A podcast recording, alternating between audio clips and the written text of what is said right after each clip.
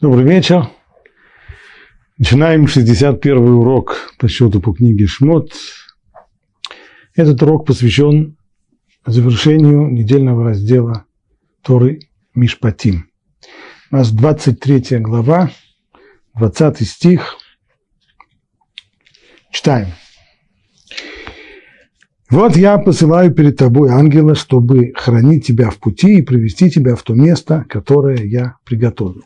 То есть связь с предыдущим. Заканчивается изложение заповедей, полученных на Синае, в том числе и Мишпатим, то есть законов, э, которые нормализуют отношения имущественные между людьми, гражданское право и другие. Вот теперь уже, в тот момент, когда эти законы более-менее сложены, Следующий шаг, что дальше? Дальше с этими законами идем в Израиль. Для того, чтобы там уже в своей стране построить жизнь по этим законам. Вот к этому сейчас Тора и приходит. Говорит Всевышний, вот я посылаю перед тобой ангела, чтобы хранить тебя в пути. Идем в пути, идем завоевывать Израиль. С нами пойдет ангел, который будет хранить пути и привести тебя в то место, которое я приготовил, страну Израиля. Остерегайся его и слушайся его, и не прикословь ему, поскольку он не простит ваши проступки, ведь в нем мое имя. Это как понимать? Ну, понятно. Если с вами посылают ангела, то надо быть осторожным, слушаться его надо. А, а аргументируется как? Поскольку он не простит ваши поступки.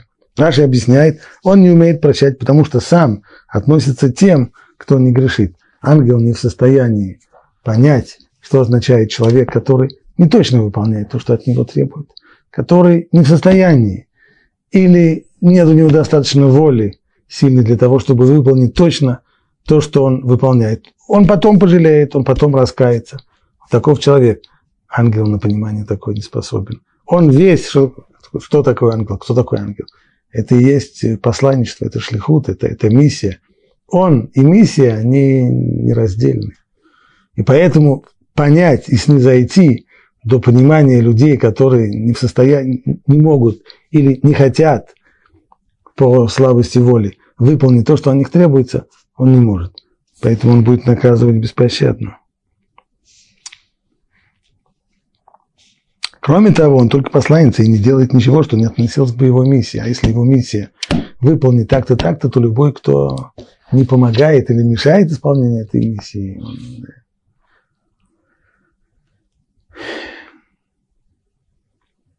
Если же будешь слушаться его и сделаешь все, что я говорю, то я буду врагом твоим врагам и стану теснить твоих притеснителей. Когда пойдет мой ангел перед тобой и поведет тебя к Имареям, Хеттам, Перезеям, Кнаанеям, Хивицам и Евусеям, то я истреблю их. Это те самые семь народов, которые населяли Эрец Исраэль, канонийские народы, которые необходимо будет из этой страны выбить то не поклоняйся их богам и не служи им, и не подражай их делам, но разрушь их и сокруши их обелиски. И служите вашему Богу, и Он благословит твой хлеб и воду, и устраню я болезни с твоей среды. с одной стороны, Всевышний обещает, что Он поможет изгнать эти морейские народы, а с другой стороны, тут же предупреждает, что вы смотрите, чтобы вы не поклонялись их богам. На первый взгляд кажется довольно странно, ведь если еврейский народ выгонит те народы, которые населяют Эрец Исраиль, то есть он их победит. А если он победит их, то почему вдруг можно опасаться, что он, победив их, начнет поклоняться их богам? Казалось бы, даже на уровне языческого мышления, ежели их боги не спасли свои народы от э, изгнания, от, от поражения, от изгнания, то почему тогда нужно с этими богами иметь хоть какое-то дело?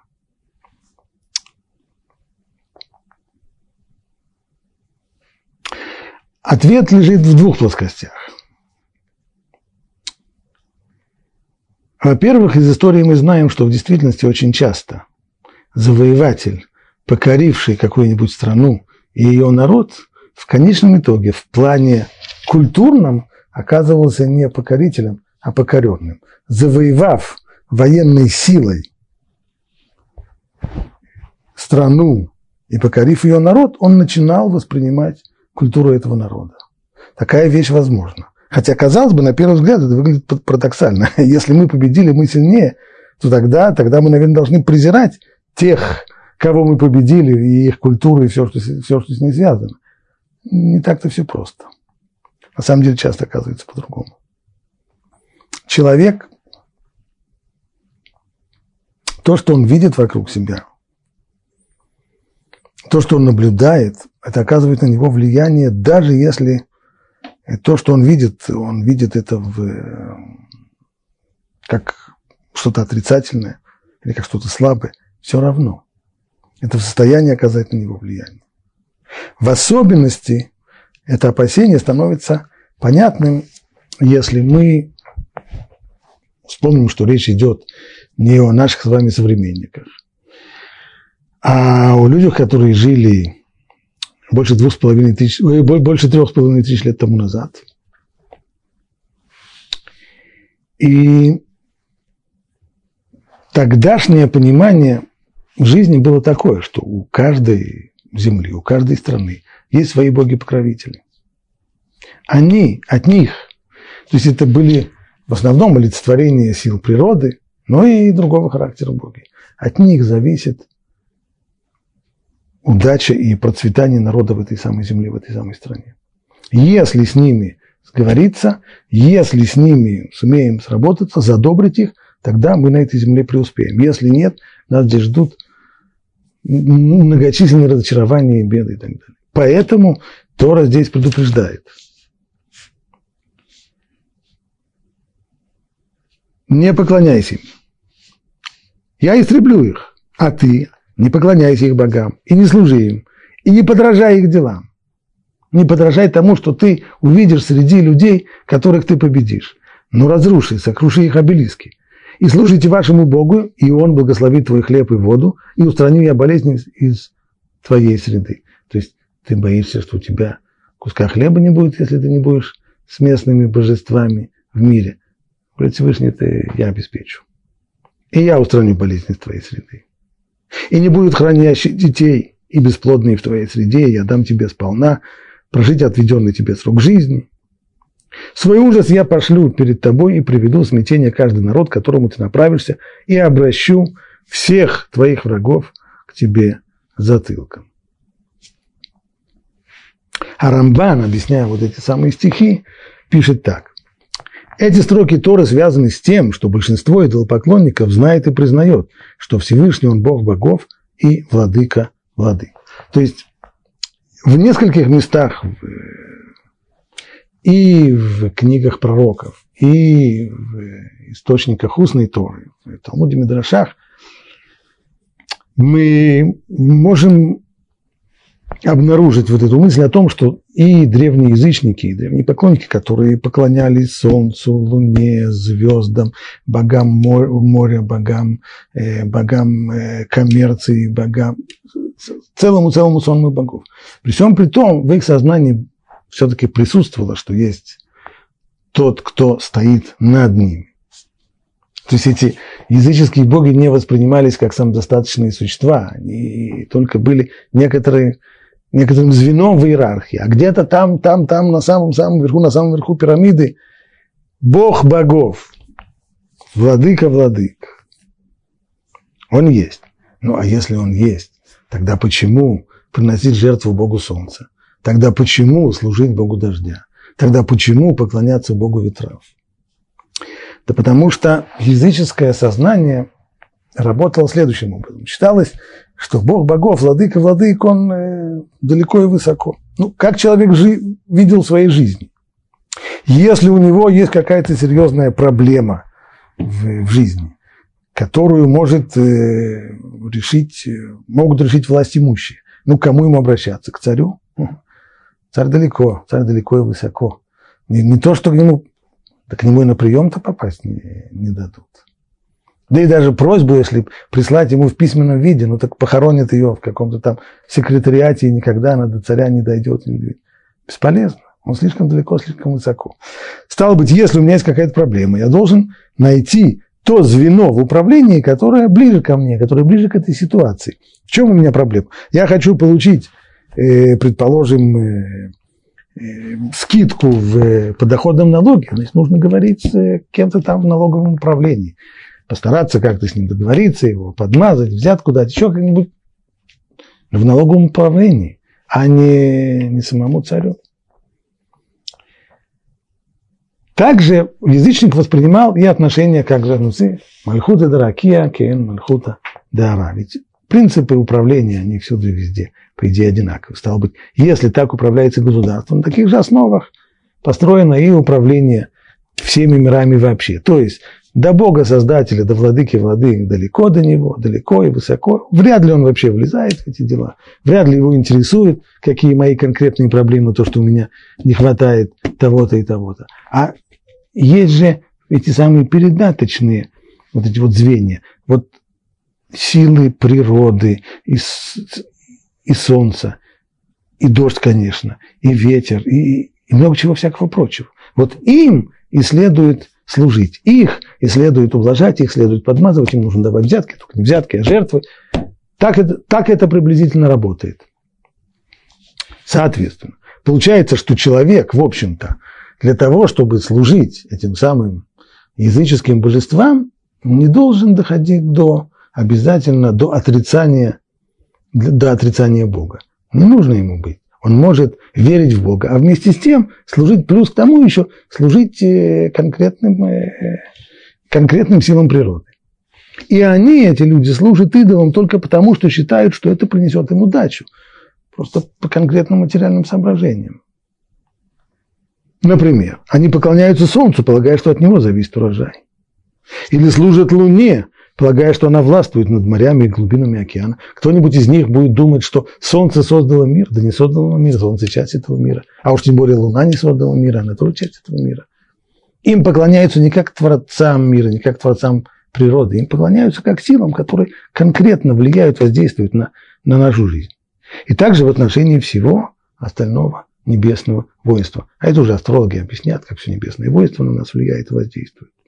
И уж тем более они рассчитывают удостоиться блага за свое служение ангелам. А если еще подняться на ступеньку выше, служить уже не всяким силам природы, их олицетворением, а служить уже ангелам, силам, атрибутам, которые являются важными служителями Бога. Скорее всего, не только что нас никто за это не накажет, но и наоборот, Бог еще нас и похвалит. Опять же, как в, в царстве. Если я уважаю губернатора, то это не значит, что я тем самым принижаю царя. Наоборот. Ведь губернатора кто назначил? Царь. Стал быть, уважая губернатора, я отдаю долю уважения, и царю тоже. Ничего здесь плохого нет. Поэтому в Бога я верю, это само собой. А, а ангелам э, молиться буду. И, и, что мне скажут, я делаю. Если нужно им жертву, жертву, жертву им не надо. Молиться им будем. Поэт, потому-то, продолжает дальше Рамбан, в данной строке Торы сказано, что успех и защиту принесет им только служение Богу. Вот с вами вот Поэтому запомните, вы идете в новую страну, не думайте, что для того, чтобы у вас там был урожай, для того, чтобы у вас там была безопасность, для того, чтобы у вас был мир с окружающим народом, вам нужно будет служить каким-то ангелам или, или силам природы. Все зависит только от одного. Будете служить Богу, будет то, что нужно. Не будете, ничего не поможет. А отказ от других божеств не только не повредит им, нечего бояться этого, наоборот. Он только добавит вам добра и блага так как Бог благословит твой хлеб. И это подразумевает хлеб, а, хлеб, а масла не будет. Бог благословит а что значит, если Богу служить, будем сидеть на хлебе с водой, как там сказано, Бог благословит твой хлеб и твою воду. Это довольно, довольно как-то скучно звучит. А вот может быть, если, например, поклоняться Венере с, э, или там Аштарте с Балем, там может быть и можно не только на хлеб, а на хлеб с маслом тоже, и кусок сыра тоже можно заработать. Нет, говорит Рамбан. Безусловно, то, что имеется здесь в виду слово хлеб, это слово собирательное. Оно означает любые хлеб, как говорит Алха, это король всех видов пищи. То есть хлеб имеется в виду все, все виды пищи, это подразумевает все съестное, а свою воду имеется в виду все питье, все напитки. И благодаря этому благословению все продукты умножатся благословению Бога, и всего будет в изобилии.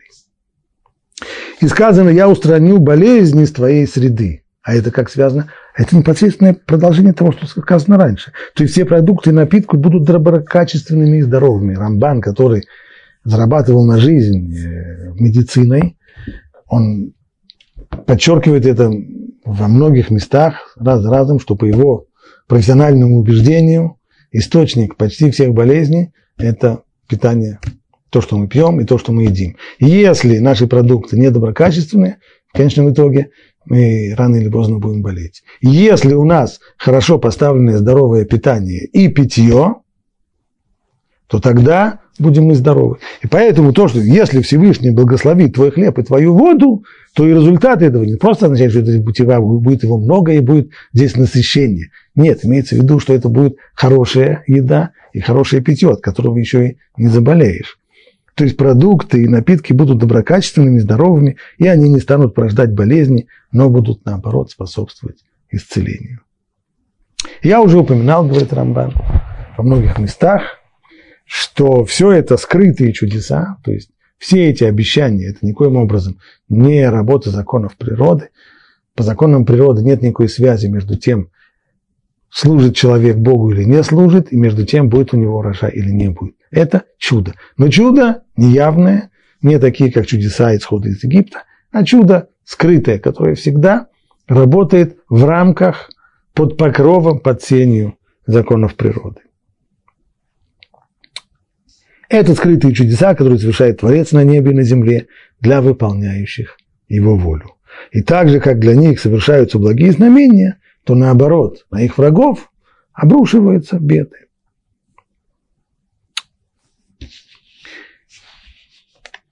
Закончим этот отрывок.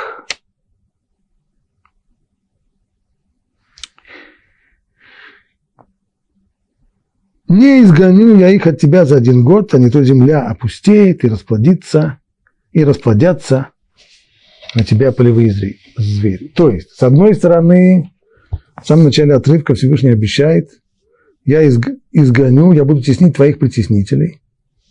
И когда пойдет мой ангел перед тобой, проведет тебя к Имуреям, Хетам, Призеям, Кнанеям, Хивицам и Евусеям, я истреблю их. И тут же есть оговорка – но только это будет не сразу. Не будет блицкрик, в результате которого они все сразу убегут, улетучатся или что-нибудь. Или уничтожатся. Почему не сразу? Чтобы земля не опустела. Но не изгоню я их от тебя за один год. А не то земля опустеет. Если земля опустеет, то будет плохо, расплодятся на тебя полевые звери. Поэтому, чтобы земля сохраняла Э, свою культуру, я буду прогонять их от тебя постепенно, понемножечку, пока ты не расплодишься и не овладеешь этой страной. И установлю твои пределы от Ямсуф, то есть от Красного моря до моря Плештим. Море Плештим – это Средиземное море. И от пустыни до реки. То есть от Синайской пустыни и до реки, скорее всего, имеется здесь в виду река Ефрат. А жители этой страны передам в ваши руки, и ты прогонишь их от себя. Не заключай союз с ними, ни с их богами. То есть, в этой ситуации, в которой, с одной стороны, народы, населявшие Эрц Израиль, не побегут сразу и не очистят помещение. Хотя можно было бы ожидать, что если Всевышний уже обещает, что я посылаю с тобой ангела, и я буду притеснять твоих притеснителей, я уже этим займусь, ну тогда достаточно было бы, чтобы он только бы на них э, взглянул, и они тут же все в ужасе убегут. Но, и тогда, может быть, проблем не будет. Будут другие проблемы. Поэтому так не произойдет. Но поскольку они будут уходить постепенно, очищать, очищать территорию, то создаться другая проблема окажем, мы, как завоеватели, войдем в эту страну, а рядом будут еще коренные жители. Соседи у нас появятся. Надо с ними, очевидно, какие-то, пока они здесь, надо с ними какие-то соседские отношения. Как соседские отношения? Заключается договор. Договоры в древности скреплялись прежде всего клятвами богам, и договоры рассматривались не только как договор с народом, а это договор у каждого народа по восприятию древнего язычника. У каждой страны есть свой бог-покровитель, и у каждого народа есть свой бог-покровитель. Иногда они то же самое, иногда это не то же самое. Так или иначе, если я заключаю союз с каким-то народом, получается, что я заключаю союз с его божеством, и были церемонии, которые это подтверждали при заключении союзов. Так вот, они останутся здесь, я их здесь оставляю, но, но не заключая с ними союз, и ни с ними, ни с их богами. Пусть они живут в твоей стране, пусть они не живут в твоей стране, чтобы не ввели тебя в грех против меня. То есть в том виде, в котором они язычники, они в этой стране жить не могут, не заключая с ними союз. Но они же пока живут рядом, как соседи. Да, пока живут, живут, пока не уйдут. Но если ты заключаешь с ними союз, что означает союз? Это значит, мы теперь друзья, значит, мы сохраняем дружеские отношения на, на будущее. Нет, вот этого не может быть. Программа конечная в том, чтобы они ушли. Их здесь не должно оказаться, пока они язычники. Почему? Чтобы они не ввели тебя в грех против меня. если ты будешь служить им богам, то это станет для тебя западней. Вот в чем дело. Не потому, что нам нужно место под солнцем, они здесь мешают, потому что они заняли здесь огород, в котором я хочу помидоры выращивать. Дело не в этом. А дело в том, что, будучи язычниками и обладая своей достаточно привлекательной культурой, они будут привлекать и нас тоже. Вот этого надо избегать. Поэтому если они не уйдут сразу, а Тора пишет, что они не уйдут сразу, они останутся, то сосуществуем, да, но никаких, ни, никаких не, заключать никаких договоров, никаких э, союзов и не служить их богам. То есть, то, что мы видим в конечном итоге в этом отрывке, подчеркивается здесь еще и еще раз центральная мысль. Первое. Вы должны получить свою землю. Да, вы ее получите прямо от Всевышнего. Не своей силой, и не своей воинской доблестью, и не своим э, мудрым руководством вы ее завоюете, а свыше она пришла. Коли она приходит свыше, то единственным условием процветания на этой земле может быть только подчинение тому, кто эту землю дал. И полное подчинение его законам, без, э, без отклонения в какую бы то ни было сторону. А все контакты с бывшими жителями страны, с одной стороны, они неизбежны, но с другой стороны, они должны быть построены так, чтобы никакого влияния на нас с их стороны никоим образом не было, потому что их образ жизни, их э, восприятие, их мировоззрение, они диаметрально противоположны всему тому, что Тура от нас хочет. Поэтому, если возможны какие-то соседские контакты, торговля, еще что-нибудь, подобного рода вещи, только при условии, что они не будут на нас влиять. Как это возможно? Одно из двух. Либо они отказываются от язычества, и тогда Тогда можно позволить им жить в этой земле, в этой стране. И если они не отказываются от язычества, если оно им дороже, то тогда нужно в конечном итоге сделать так, чтобы их здесь не было. И постараться выживать их всеми способами, и уж тем более ни в коем случае не заключать с ними договоров, которые дадут им права на пребывание в дальнейшем в этой земле, будучи язычниками. Если они отказываются от язычества, если они хотят стать частью общины Бога, тогда пожалуйста. И тогда, как это было сказано в предыдущих главах, тогда такой человек, принявший на себя, э, принявший на себя обязанность отказаться от Амудазара, присоединиться к еврейскому народу, тогда он получает равные права. Как пришелец, так и коренной житель, как он, так и все остальные, да, при одном условии – полный отказ от язычества. И если этого условия не исполняется, тогда, тогда нужно стараться сделать все, чтобы этих людей здесь не было. Мы переходим к 24 главе.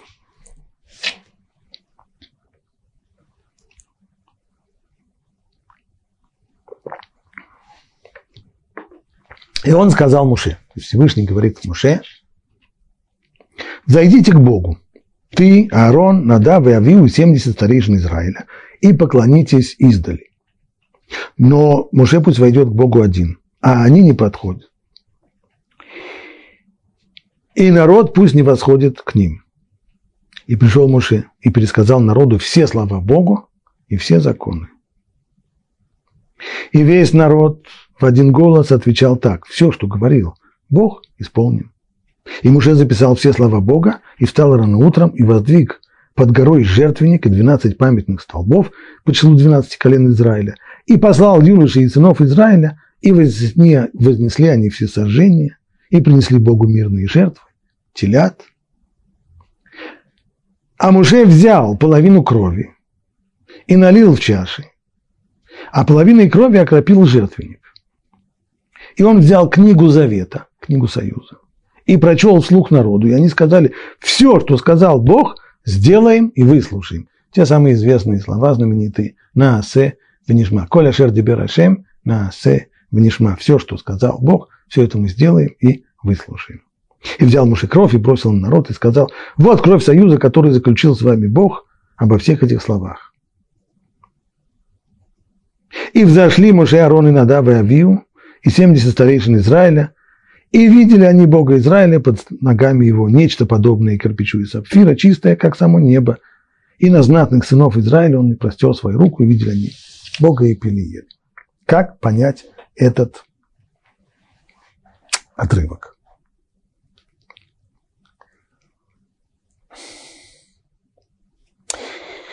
Здесь очень много непонятного. Прежде всего, первый вопрос, когда происходят эти события. Если посмотреть изложение до сих пор, то Тора рассказывает, как еврейский народ пришел к горе Синай. Затем следует описание Синайского откровения. Десять речений.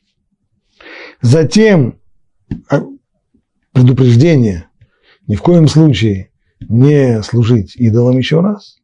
Затем большая-большая длинная глава Мишпатин о законах гражданского права.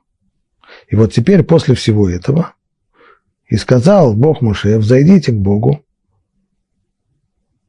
ты, Арон, Надав, а вы у 70 старейшин Израиля, и поклонитесь издали. А для чего восходить? Но Моше пойдет к Богу один, а они, не под, они пусть не подходят, и народ пусть не подходит к ним. И когда было это уже? После, после Синайского откровения, после десяти лечений, после того, как получили скрижали – о чем здесь речь идет? И еще.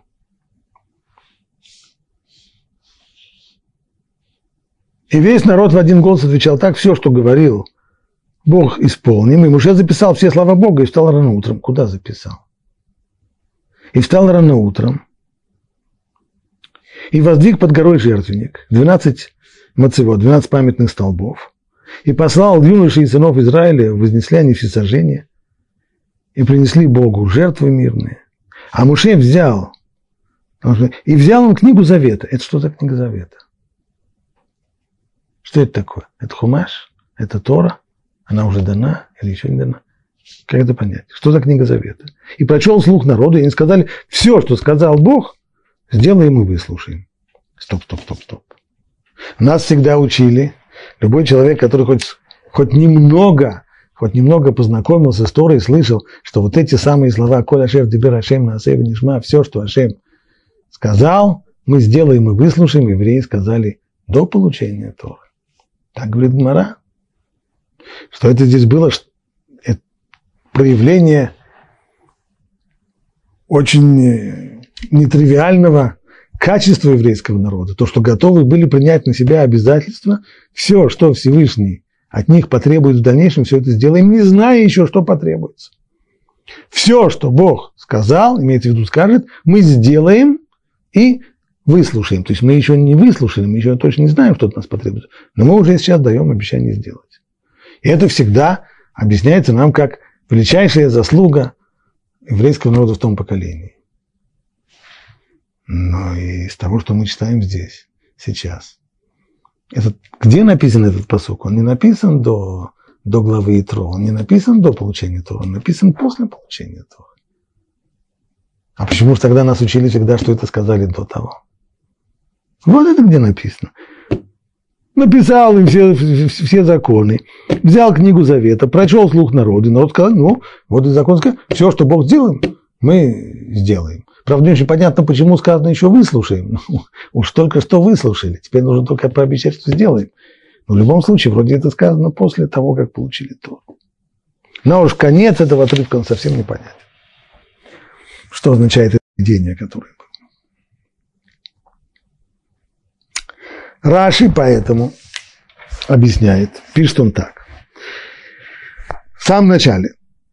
То, что, а он сказал Мушев, зайдите к Богу, ты, Арон, Надав и Авию и 70 старейшин, этот отрывок был произнесен еще до дарования десяти лечений. Когда Всевышний это сказал, взойдите ко мне, это было 4 Сивана. То есть еще за два дня до получения этого. Все было до того. Просто задача, но это же написано после того. Почему что утверждаешь, что это было до того? Как? Нет. Ну, почему? Почему мне понятно? У нас есть проблема с Насеева Нишма. Сделаем и выслушаем. Но каким образом можно утверждать, что то, что написано после дарования Торы на Синае, было до того? Говорит, Раши, это не так сложно. Есть у нас правила. Правила, которые говорят мудрецы. Внимательный анализ глав Торы показывает, и можно это действительно доказать. В книге Бамидбар тому есть очень яркий пример, что события в Торе изложены не в хронологическом порядке.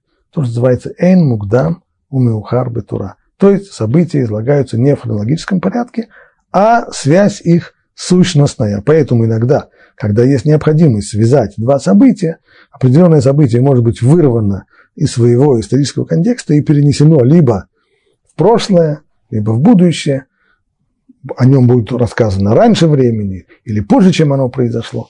То есть связь совсем другая. То же самое говорит Раши здесь. Да, но тогда, казалось бы, вопросы, которые мы задали, становятся еще более сложными. Ведь мы задали вопрос о том, что написано в третьем и четвертом стихе. «И пришел Моше, и пересказал народу все слова Бога и все законы». Какие законы? Если все, все написано так, как... То есть, если все происходило так, как и написано, и вот этот отрывок, происходя, описанные в нем события происходили после дарования Тора, тогда понятно, все законы какие, которые на Синае получили. Но если, как утверждает Раши, этот отрывок описывает события, которые были до дарования Торы, то какие тогда еще законы? Какие еще, слава Богу, и законы? И весь народ в один голос отвечал так, все, что говорил Господь, исполним говорил уже, все, что говорил, а что он говорил? Вроде как еще не говорил, будет говорить только. Все это было до дарования Торы. И Муше записал все слова Бога и встал рано утром. Какие слова Бога он записал? Речь идет до получения Торы. И дальше. А Муше взял книгу Завета и прочел ее вслух народу. Что он читал? Какая книга Завета? О чем идет речь? Не было еще Синайского откровения. Говорит Раши, отвечая на все наши вопросы, и все законы это семь заповедей, данных сынам Ноаха. Законы не начинаются на Синае. А что, до Синая народ жил вообще без законов? Конечно, нет. Жил по законам, которые обязан соблюдать любой человек. Шева, Мицвод, Бней, Ноах. Семь заповедей сынов Ноаха. Мало этого, были еще дополнительные законы. Был некоторый некоторая первая попытка дать особые еврейские законы еще до Синайского откровения, это произошло в месте, называемом Мара, как там Тора сама говорит, что там дал ему закон, там дал еврейскому народу закон. Какие, мудрецы наши говорят, устная традиция доносит, какие именно законы это были. Это была заповедь субботы, раз. Второе, кибуда ваем, то есть почитание родителей, отца и матери. Парадума, заповедь рыжей коровы, и также диним, то есть законы гражданского права, все это было дано еще в Мара. Вот это те самые законы. Итак, что, какие законы Моше сейчас озвучил еврейскому народу? Напомнил им семь мецвод Бней Ноах, семь заповедей сынов Ноаха, напомнил им полученные совсем недавно законы субботы, почитание родителей, рыжей коровы и диним, гражданское право. И то, что дальше написано, записал. И Моше записал. Что он записал? Он начинает записывать Тору от ее самого первого слова «берешит» до описания дарования Торы. То есть весь то, что написано здесь, что Моше записал, он записал здесь весь хумаш «берешит» и значительную часть хумаша «шмот» до прихода, до того, как до Прошат Итро, до, до раздела Итро, до прихода к горе Синай. Это и есть книга Завета.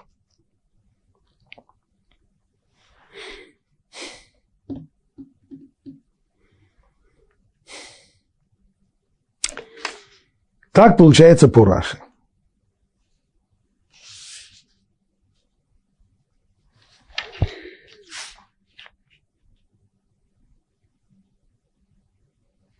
Что означает тогда все законы? Тора подчеркивает.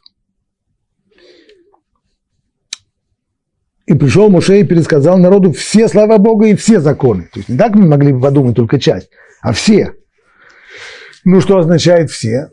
Ну, наверное, так. Есть здесь две группы законов. Одни законы, которые еще были испокон веков, семь мецвод бнейноах, и еще новые законы, те, которые добавились в море. Все законы имеются в виду и те, и другие. Чтобы не подумали, что была дана здесь только как часть законов. Нет, все законы и те, и другие. Так объяснял Раши. Харамбан. Рамбан будет спорить с Раши. И еще даже до того, как я открыл Рамбана, я уже знал, что он будет с ним спорить. Почему? Не потому, что Рамбан всегда спорит. Нет. У Рамбана есть принципиальный подход. Вот именно к тому правилу мудрецов «Эйн мугдам мухар тура», то есть, что то, что говорят наши мудрецы, что события в Торе изложены не в хронологическом порядке, Рамбан говорит, что это правило ограниченного действия.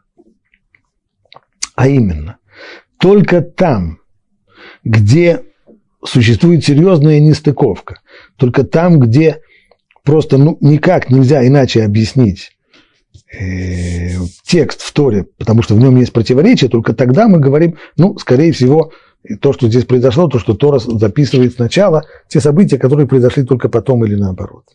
Но если необходимости такой нет, если можно гладко объяснить текст просто то есть связь событий хронологическая, то тогда нет никакой, никакого резона и никакого оправдания тому, чтобы утверждать, что события здесь э, описанные после того были на самом деле до того. То же самое здесь. Скорее всего, Рамбан даст свое объяснение всем этому, всему этому отрывку, как можно объяснить вещи в хронологическом порядке. То есть, если они записаны после дарования Торы, то и произошли они тоже после дарования Торы. Как? Пишет Рамбан так. Несмотря на то, что этот отрывок расположен после рассказа о даровании Торы, описанные в нем события произошли еще до десяти речений четвертого Сивана, таково мнение Раши.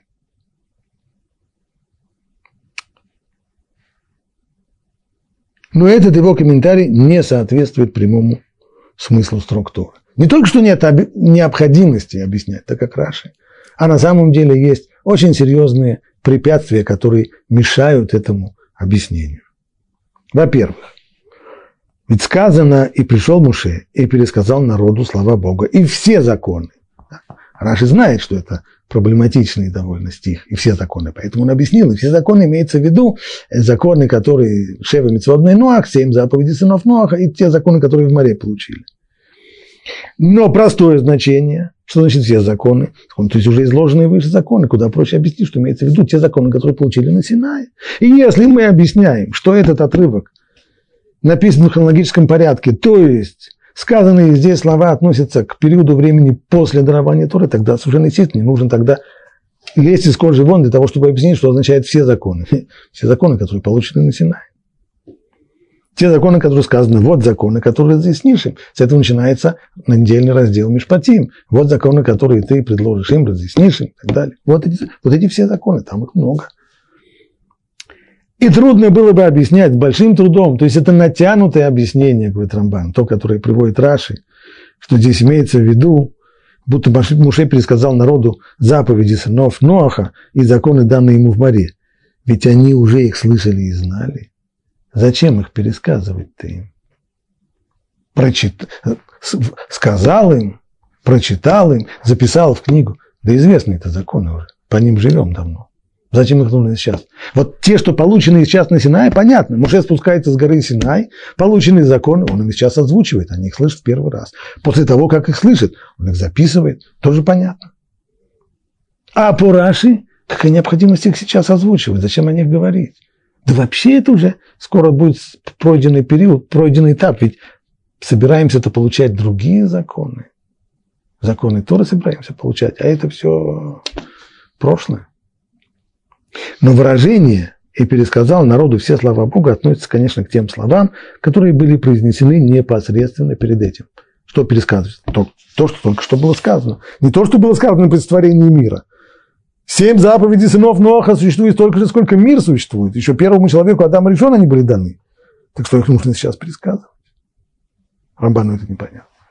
Поэтому Рамбан, попытка сказать, что имеется здесь в виду законы, полученные раньше до до того семь заповедей сынов Ноаха и законы, полученные в море, это очень натянутые объяснения.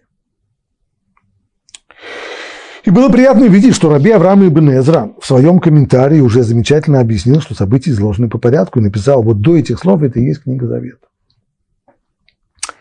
Ибн Эзра, он тоже присоединяется к к мнению Рамбана, что все изложено в хронологическом порядке. Стало быть, что такое книга Завета?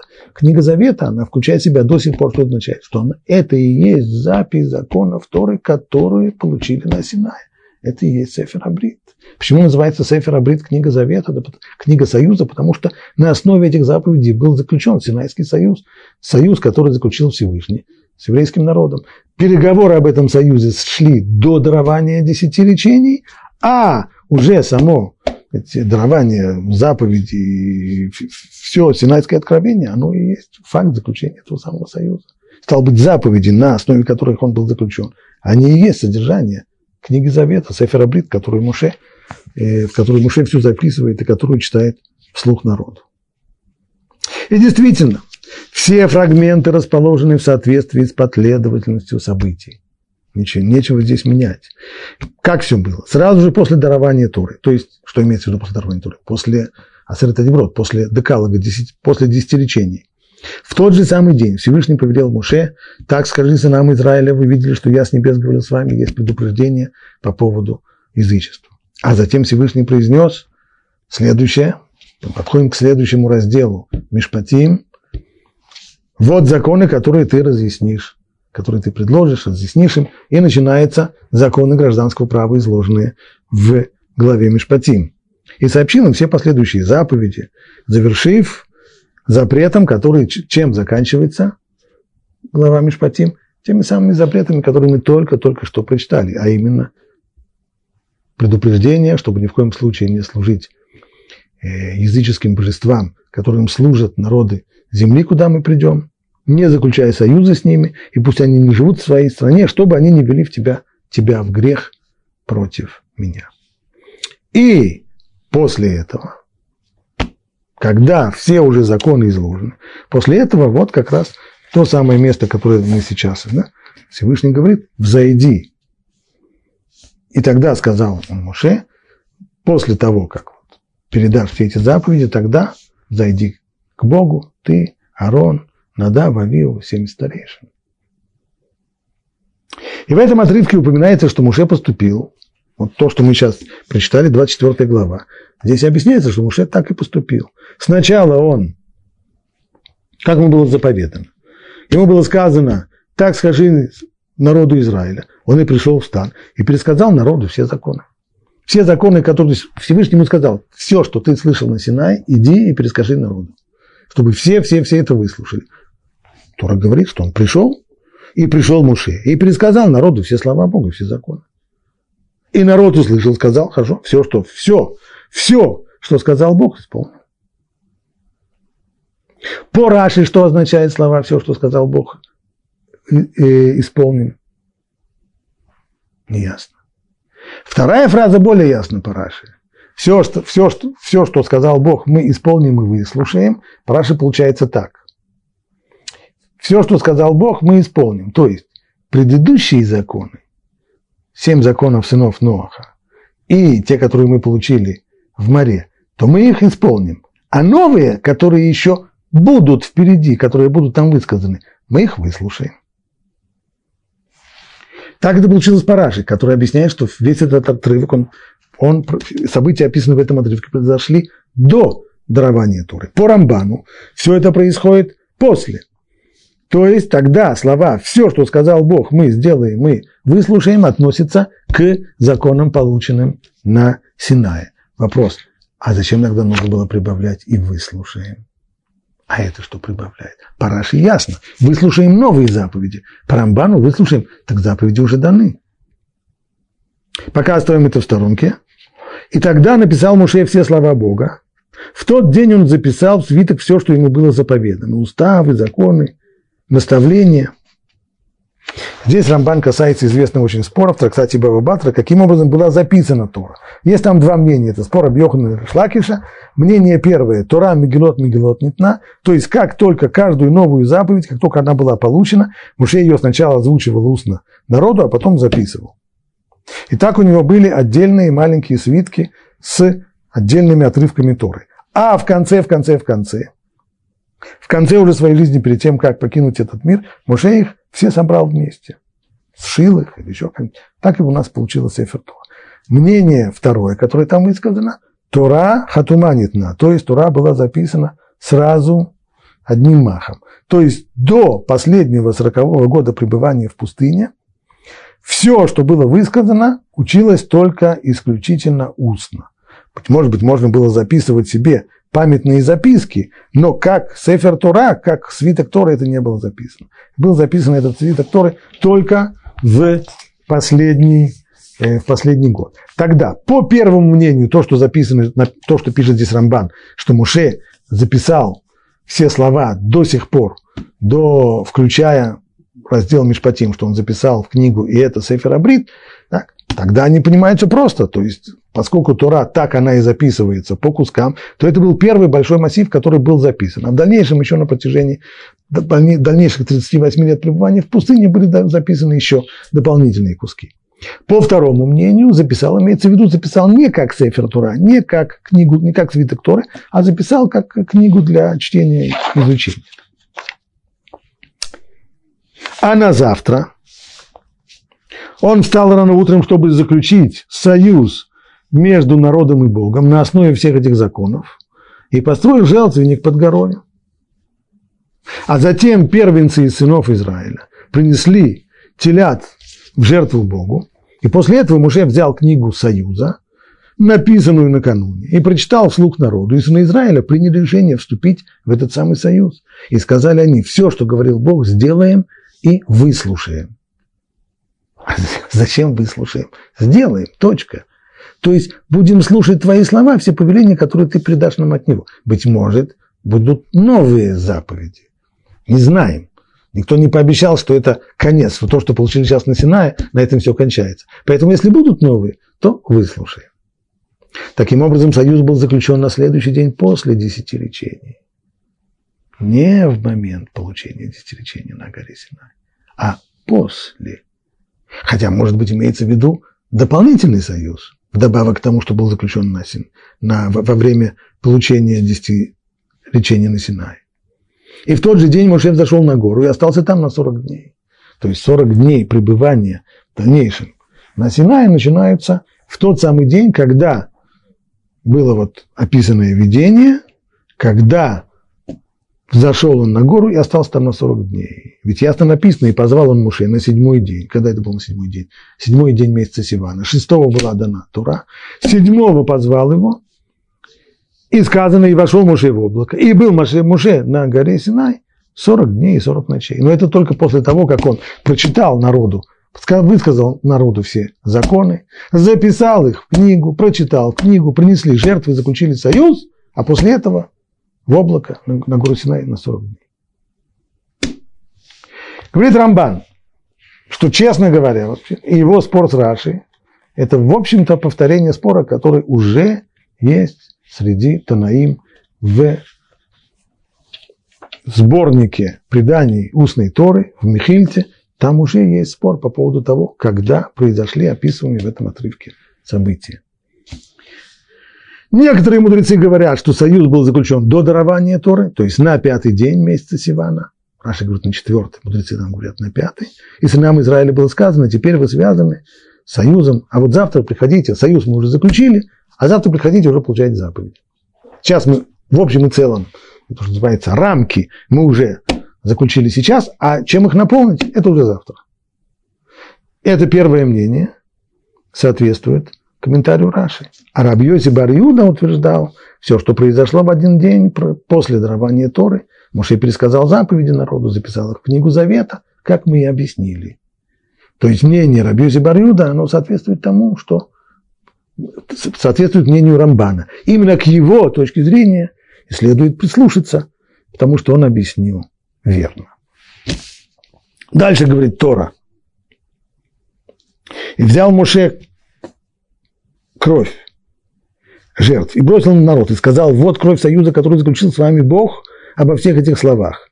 И взошли Моше, Арон, Надав и Авиу, 70 старейшин Израиля, и видели они Бога Израиля под его ногами нечто, подобное кирпичу из сапфира, чистое как небо. Как понять такие вещи? Понятно, что ничего не видели. Невозможно увидеть того, кто не обладает физическим телом. То есть было здесь видение пророческое. Но и пророческое видение, оно всегда ограничено, ограничено способностью и возможностью человека его воспринимать. А то, что произошло здесь, говорит Раши, и видели они Бога Израиля, пристально всматривались, пытались проникнуть за мглу, то есть пытались постичь то, что им не положено постигать. Это то, что Тора здесь имеет в виду. В принципе, тем самым они уже заслужили себе наказание. Если ты лезешь туда, куда тебе не гоже лезть, то это подлежит наказанию. Но Всевышний не стал наказывать их прямо здесь, потому что сейчас, сейчас праздник получения Торы. Не нужно его омрачать. А подождал, Надаву и подождал до дня освящения Мешкана, когда был Ханукат Мешкан, когда уже сделали Мешкан, и в момент его освящения Надава и Авиу написано, что они хотели принести свое собственное воскурение благовония, и тогда они погибли. Не только потому, что было неправильное тогда их поведение, но и с ними Всевышний рассчитался из-за их поведения сейчас, во время получения Торы, во время вот этого самого видения. Старейшины тоже были наказаны, не сейчас, в дальнейшем. Когда написано в книге Бамидбар, и стал народ роптать, и вспыхнул среди, роптали на то, что нечего есть, и вспыхнул среди них огонь Бога, и испепелил он край, что имеется в виду, край, край имеется в виду, это и есть старейшины, в стане те самые старейшины, которые проведились еще здесь, на Синае. Что значит, что в видении пророческом они видели нечто подобное кирпичу из сапфира? Имеется в виду, что это за это глыба сапфира, полудрагоценный камень в виде кирпича. Почему тогда в виде кирпича, если это сапфир? Можно было придать ему более эстетичную форму. Имеется здесь в виду, говорит Раши, что вот эта самая глыба была перед Всевышним все время порабощения евреев в Египте. Она напоминала, олицетворяла их страдания, то, как они, их страдания в их непосильном труде, работе по производству кирпичей. И дальше Тора говорит, и на знатных сынов Израиля не простер он руку. То есть, в принципе, они заслужили наказание. Мог бы протянуть к ним руку и наказать, но этого не сделал. И видели они Бога и ели пили. А это что значит? и видели. Ну, видели мы сказали, не Бога они видели, видение они видели, пророческое видение. А что здесь, под, что здесь добавляет еще и, и ели и пили? Раши. Видели они Бога и ели и пили. То есть они старались увидеть то, что им не полагается, и причем относясь к этому без достаточного трепета и почтения. То есть подобно тому, как человек наблюдает что-то, может жевать кусок, кусок хлеба, запивать это чашкой, чашкой чая и рассматривать или почитывать что-то, ну, совершенно так спокойно относясь к этому, бестрепетно. Вот так вот они отнеслись к этому самому видению. Если бы чувствовали они трепет перед этим самым видением, раскрытием Всевышнего, то не стали бы есть и пить в ходе этого видения. То есть было у них здесь такое уже отношение, вроде как бы такого привычного и естественного там, где должен был быть на самом деле жуткий трепет. В, этим, в этом был их проступок. То есть Тора здесь высказывает критику в адрес Надава, Авиу и старейшин. Так толкует Мидраш Танхума. Замечает Раши, но Ункилос перевел иначе. То есть не видит здесь никакого проступка с их стороны, а наоборот, Тора здесь их восхваляет. То есть они созерцали вот это вот видение славы Всевышнего.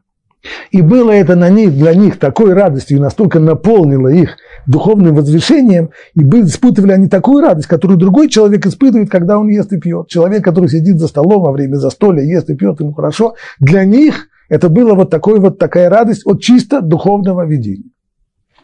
Два комментария прям противоположные. На самом деле они вполне объяснимы. Раши. Раши же считает, что это видение было когда? До того, как были даны заповеди в Синае.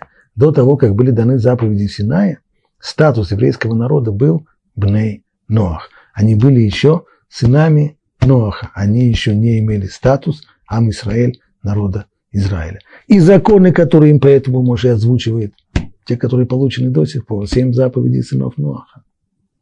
Ну и те, которые они получили в море. И с ними заключается сейчас союз на основе вот этих законов, которые до сих пор были, были им даны. На этой основе можно идти дальше. Синайское откровение, получение десяти э, речений, это будет завтра. А сейчас, а сейчас это видение. Но поскольку они еще бны Ноах, поскольку они еще не стали народом Израиля, то это видение ограниченное. А попытка, с одной стороны, заглянуть как бы и увидеть то, что тебе не положено, постигнуть больше, чем ты можешь еще получить, она уже проблематична. А уж тем более ощущение того, что вот такого вот запанибратского, запанибратское такое вот отношение, в котором можно наблюдать это видение есть и пить, никуда не годится. После получения Тора другой разговор. Но сейчас, как отношения жениха и невесты, есть отношения до хупы, а есть отношения после хупы. Две большие разницы. По ункилусу, ункилус идет как рамбан. То есть все эти события, когда произошли после получения Торы. Кто они тогда уже были? Они уже были не Бней Ноах, они уже народ Израиля. Это уже после хупы. После хупы страха трепета уже нет. Жених и невеста стесняются друг друга до хупы. А после хупы стеснения уже не ходят. Тогда уже можно есть и пить. Тогда уже это ничего не мешает.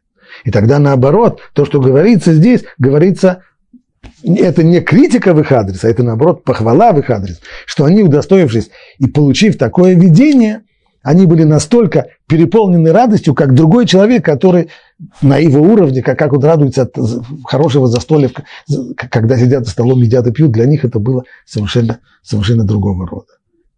Вот это э, спор Раши и Ункилуса здесь. Ну, здесь мы, наверное, закончим, завершим.